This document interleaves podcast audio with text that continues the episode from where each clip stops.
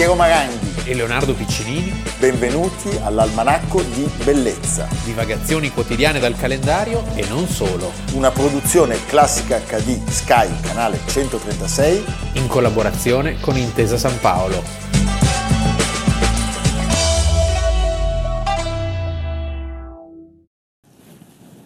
Signori, il discorso che sto per pronunciare non potrà essere classificato a rigore di termini come un discorso parlamentare.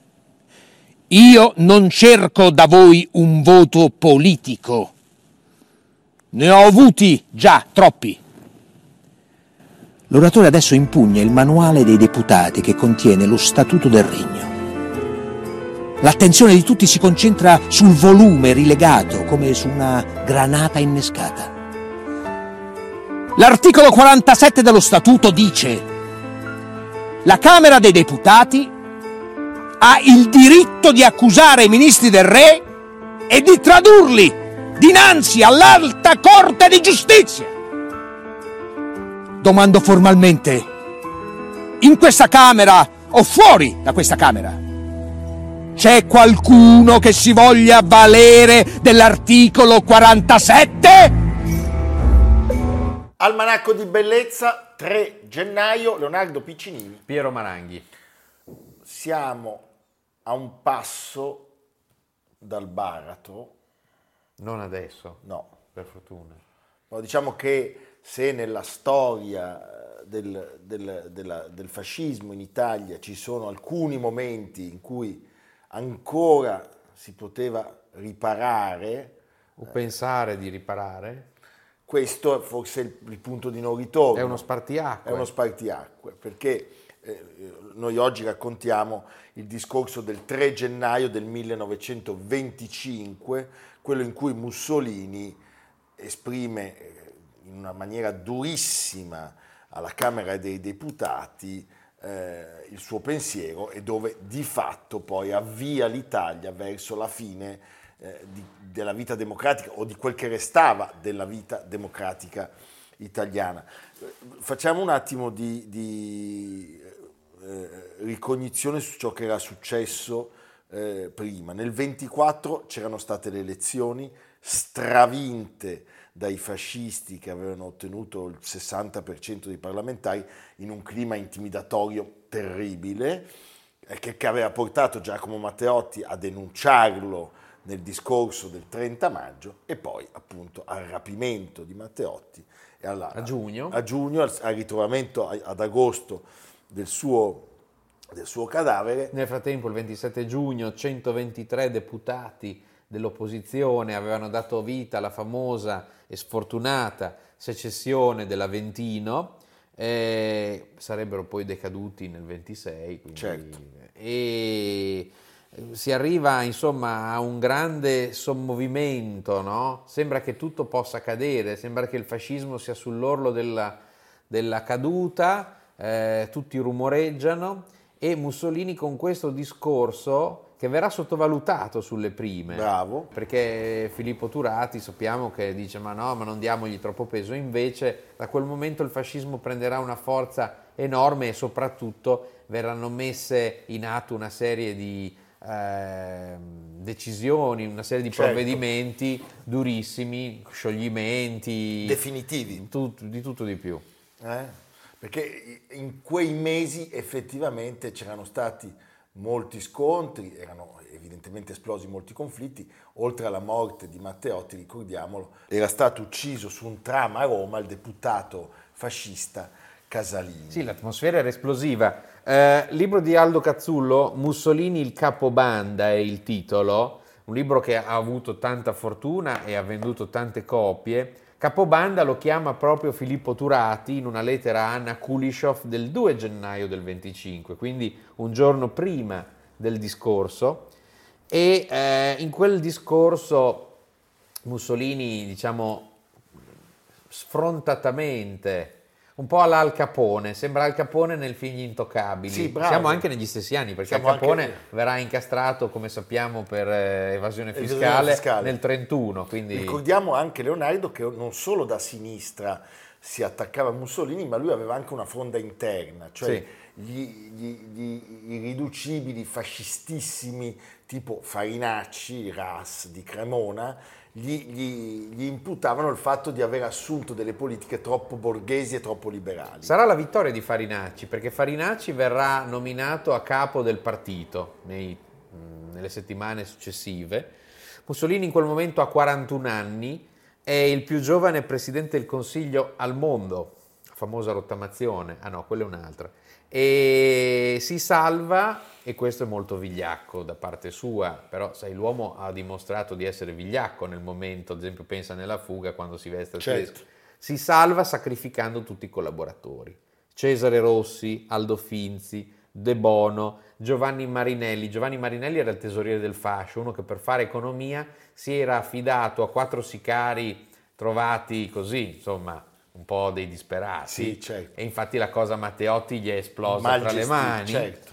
E addirittura eh, Italo Balbo, perfino Balbo, viene messo da parte perché Balbo era stato scoperto come il mandante dell'omicidio di Don Minzoni. Certo. Quindi eh, lui sacrifica tutti questi che aveva intorno, eh, farà un repulisti, poi dopo ritorneranno eh, anche loro a sì. ricoprire dei ruoli, ma chi è in questo momento quello che si dimostra più inadeguato di tutti, che poteva sembrare agli occhi di un'opposizione che appunto snobbava questo discorso, chi è che consente tutto questo? Come al solito.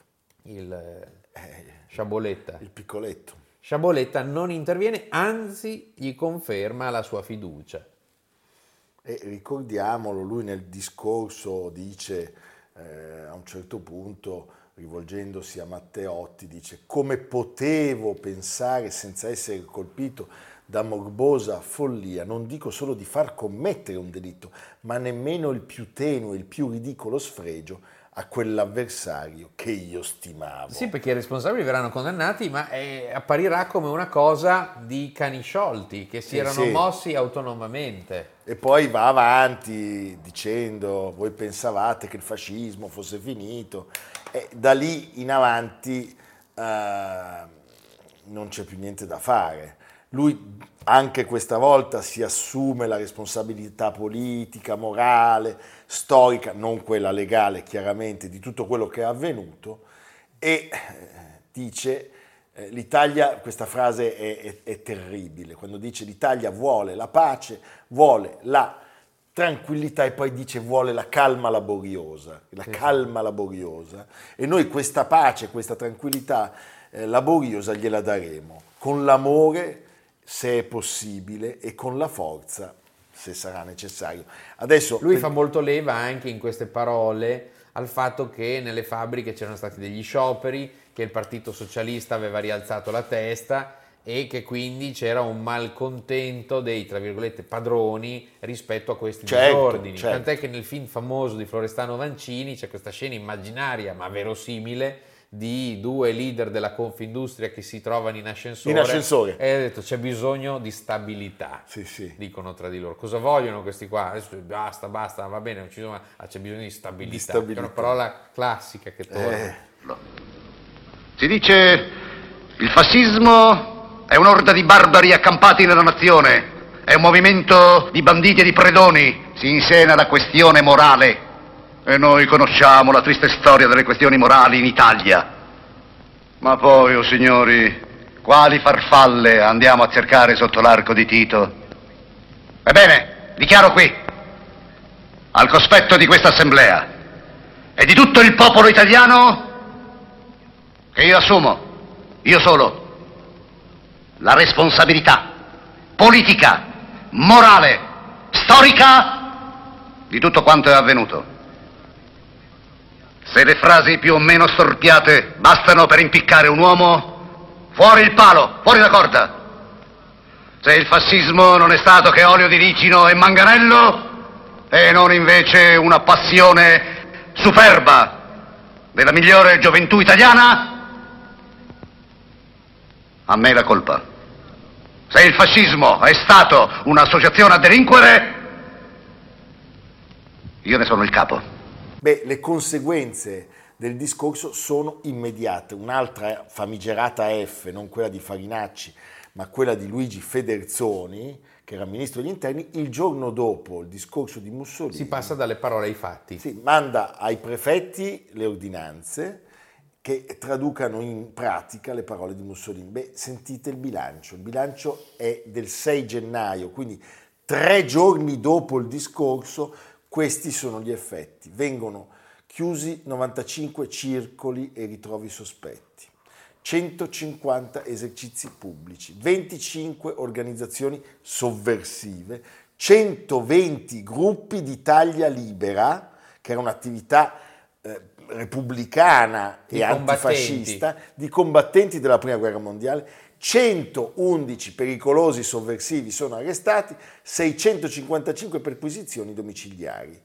Beh, insomma, poi la cosa si perfezionerà con le leggi cosiddette fascistissime, le, le leggi fascistissime, lo scioglimento di tutti i partiti, e arriverà l'abolizione della libertà di stampa, la, l'abolizione dei sindaci, arriverà il podestà nominato dal regime, verrà istituito il tribunale speciale, la polizia segreta, e verrà reistituita la pena di morte che prima il Granduca aveva già abolito in Toscana, in Toscana nel millesettecentottantasei, e poi il ministro Zanardelli, Zanardelli. grande personalità, grande. aveva abolito Bresciano, Bresciano, sì, sì. Bresciano. Lì c'è quella cosa che tu sai che il, l'altare della patria a Roma, il Vittoriano, è costruito con il botticino, il marmo di Brescia, e ah, non con il travertino, con il travertino, che sarebbe la cosa più logica, perché Zanardelli evidentemente aveva spinto aveva spinto sì. la, la cava del nipote, eh, eh. qualcosa del genere.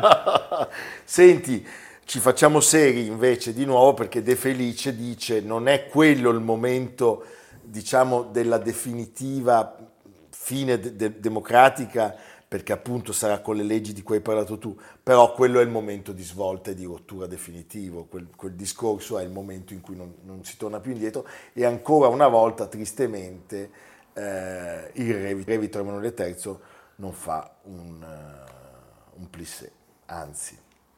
Leonardo, tra l'altro, questo ci riporta a, una, a una, un almanacco di pochi giorni fa, perché eh, Albertini, certo, direttore del Corriere, viene spedito dai Crespi eh, sotto le pressioni eh, di Mussolini. Con lui lasciano Luigi Einaudi, Carlo Sforza, Ferruccio Parri, e scriverà il Times: la fine del Corriere indipendente è una grave perdita per la civiltà europea.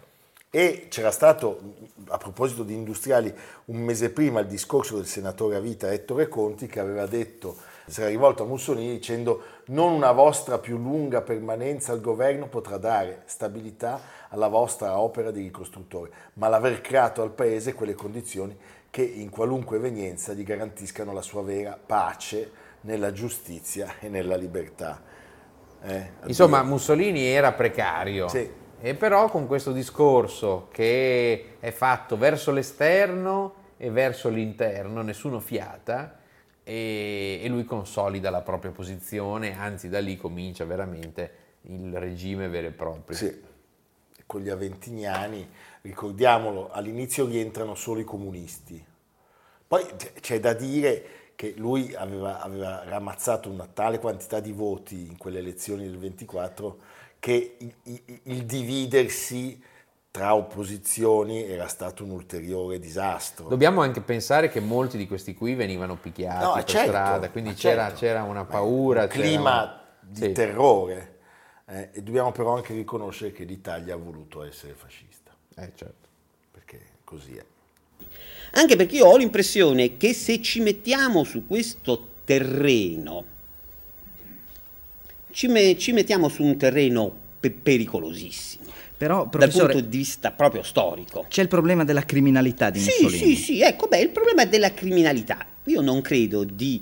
Eh, anzi, il giudizio del fratello che dice ci sono degli aspetti eh, criminali in Benito, eh, io l'ho riportato nel, eh, nella mia biografia.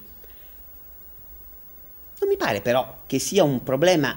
Eh, centrale. Non è un problema centrale perché allora bis- bisognerebbe parlare di quanto la criminalità sia entrata nella vita politica dell'età contemporanea in misura forse anche maggiore di quanto non fosse nell'età precedenti. Cioè ormai la criminalità è una componente della vita politica.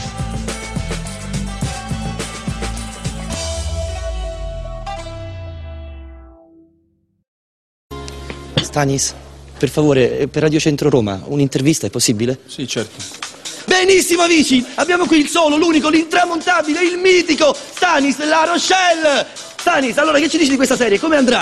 Ma un grandissimo saluto a tutti gli amici della radio, innanzitutto. Grande Stanis, positivo? Positivo! Ma positivo, positivo, positivo, positivo! Ma positivo da morire! Grande Stanis, allora che ci dici come andrà questa serie secondo te? Come andrà? Andrà una bomba! Bene, basta. Ok, grazie. Grazie.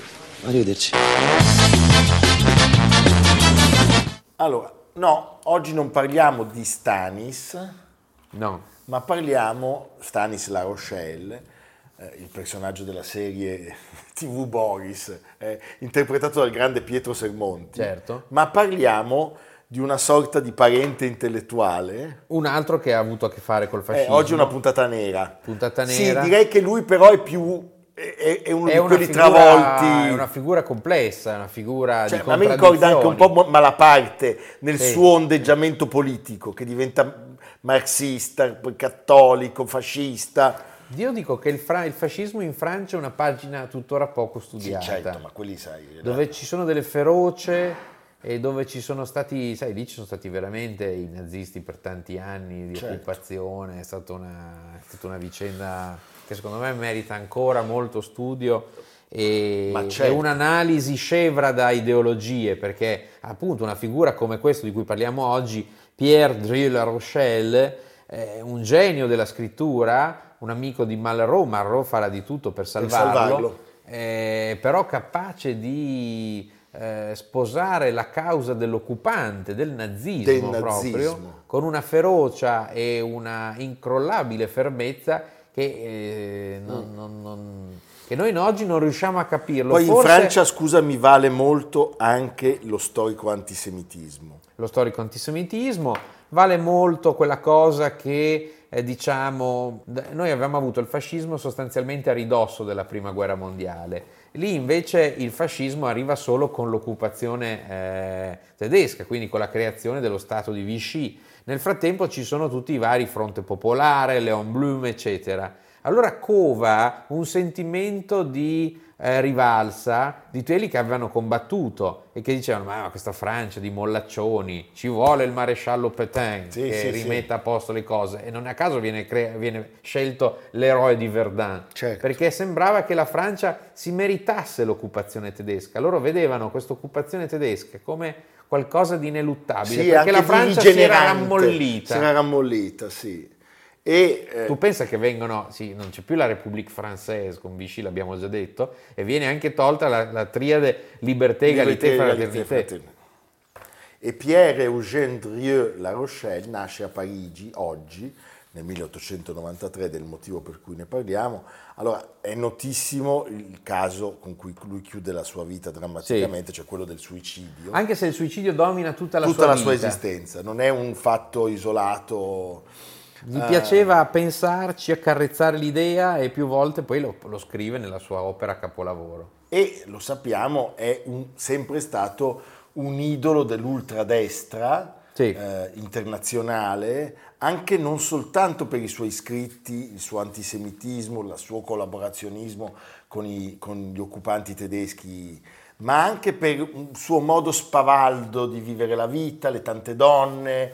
Eh, una certa cattiveria anche, come dire, ostentata. Sì, un vitalismo, beh, che insomma, un dannunzianesimo potremmo sì, dire anche. Certamente è un uomo che sapeva scrivere molto bene e la cui esistenza è, una, è un'esistenza piena di sfaccettature e di spinte in avanti, beh, poi noi di prima abbiamo, abbiamo citato Malraux, a Malraux è accomunato nella letteratura Eh, dallo stesso stile, cioè questo stile di, di forte passione, di grande vitalismo, di cui l'opera che appunto tutti voi conoscete, Fuoco Fatuo, Follet, del certo. millenovecentotrentuno, quindi siamo ancora prima della sua svolta autoritaria. Autoritaria, opera che poi è diventata film grazie a Louis Malle. E tu hai ricordato una cosa interessante prima dell'antisemitismo, che in Francia è sempre così presente insieme a un forte nazionalismo, perché sembra che la Prima Guerra Mondiale sia scoppiata solo per volontà di quello col braccio Guglielmo certo. secondo. In realtà i francesi non vedevano l'ora,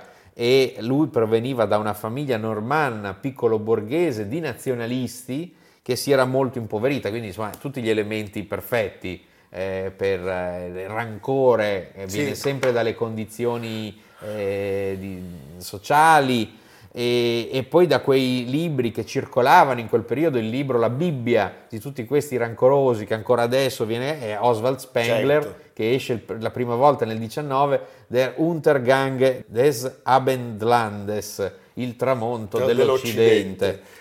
Tra l'altro, giustamente Leonardo ci ha detto che la sua è una famiglia piccolo borghese, il, il cognome è altisonante e doppio. Perché c'era un... C'era un, un antenato falegname a cui avevano dato questo, questo soprannome di La Rochelle, che lui poi aveva attaccato al suo... È Drieu. Come Pininfarina. Sì, esatto. Pininfarina. Pininfarina.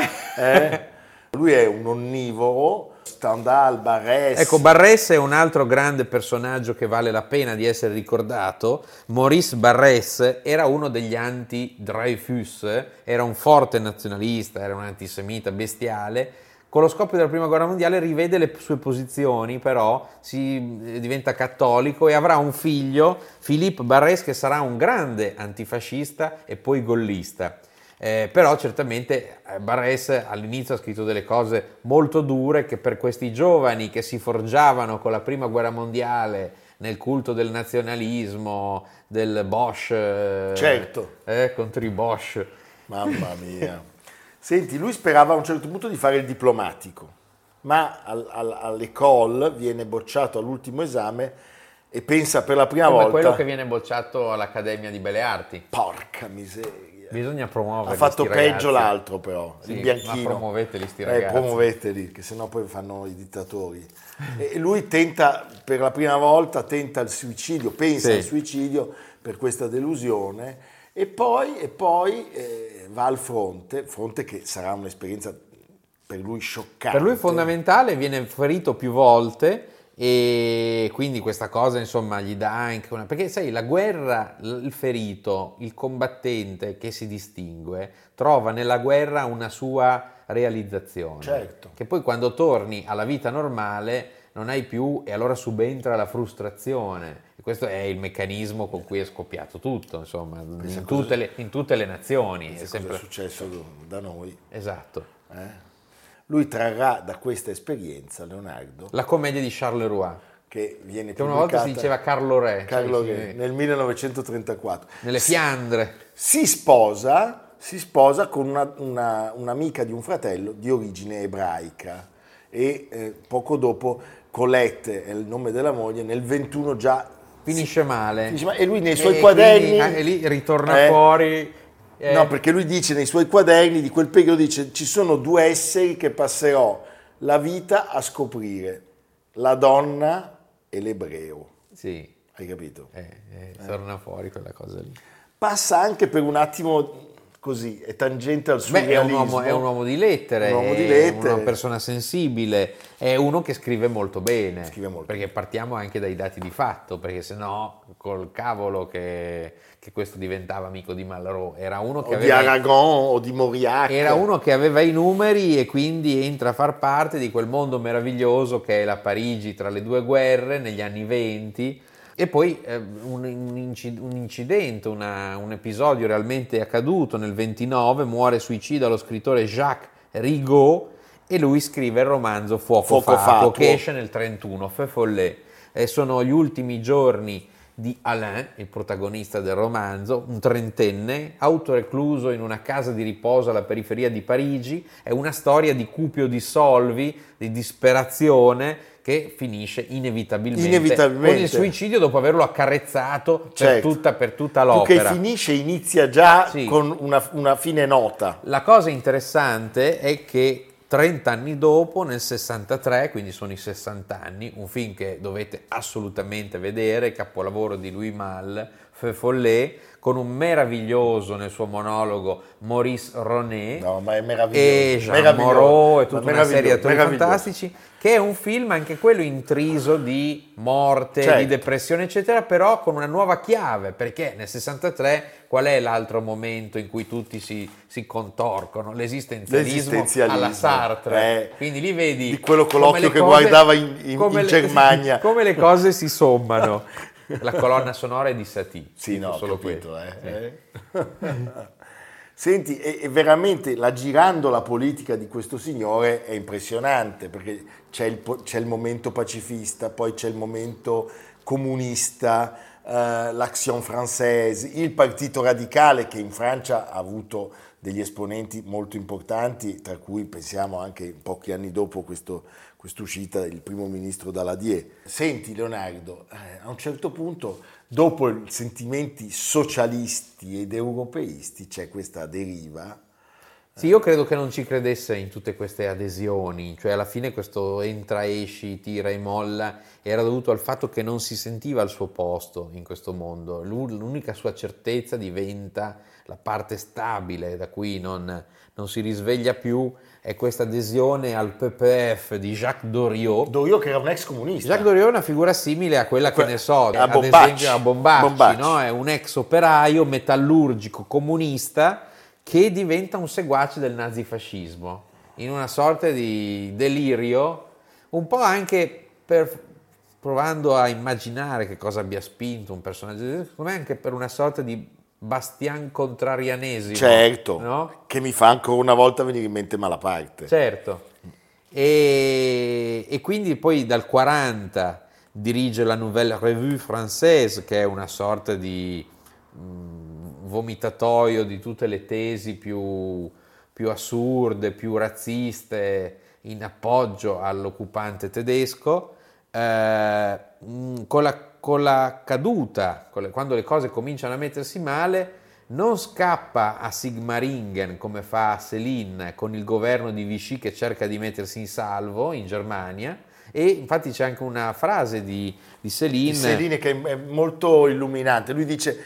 Di, di, di, di, di La Rochelle dice... Non è un venduto, non ne ha il comodo cinismo, è venuto al nazismo per affinità elettiva, al fondo del suo cuore come al fondo del nazismo c'è l'odio di sé. È stupendo. Sì, perché in fondo Céline era più lucido. Molto più lucido, sì, sì, sì. E, e nel quarantaquattro lui cosa fa? Tenta di riavvicinarsi al comunismo, ma è, è, un, è un riavvicinamento di opportunismo e trotard. trotard. Tardivo, poi c'è questo suo impegno mistico, lo studio delle religioni orientali. Beh, si chiude insomma in un suo delirio, ecco. Si nasconde, viene aiutato tra gli altri da André Malraux. Perché... Con cui lo accomunava lo studio delle religioni sì. orientali. E anche dalla ex moglie ebrea, Colette, che gli dà una mano per cercare di sfuggire, perché i gollisti intanto gli hanno, gli hanno messo gli occhi addosso. Diciamo, per cercare di, di, di non dirne tutto il male possibile, possiamo dire che in fondo era un pasticcione. Certamente. E dopo due tentativi... un pasticcione votato, votato alla causa sì. diabolica. Dopo due tentativi falliti di suicidio, il quindici marzo del millenovecentoquarantacinque, eh. i giornali annunciano un mandato di cattura contro eh, lo cercavano di lui. Per le strade, quindi sai, alla fine lui decide di farla finita, ha solo cinquantadue anni. Lo trova la cuoca. Trova la cuoca perché apre il gas e contemporaneamente si fa di barbiturici. Sì, sì, sì, sì. Aveva ingerito una dose letale di fenobarbital. Tu non farlo, Piero. No, però l'ho dato al procione, sta benissimo. No. Canta. Aiuto. Eh, cioè aveva staccato il tubo del gas e aveva preso il fenobarbital per essere sicuro, per essere proprio sicuro sì. E trova la morte questo, questo personaggio ambiguo, beh, per, ambiguo dire, per, per essere gentili, che però è, rappresenta perfettamente però rappresenta, rappresenta... le ambiguità di un paese tutto e di un, e di una, e di un eh, continente di un continente sì.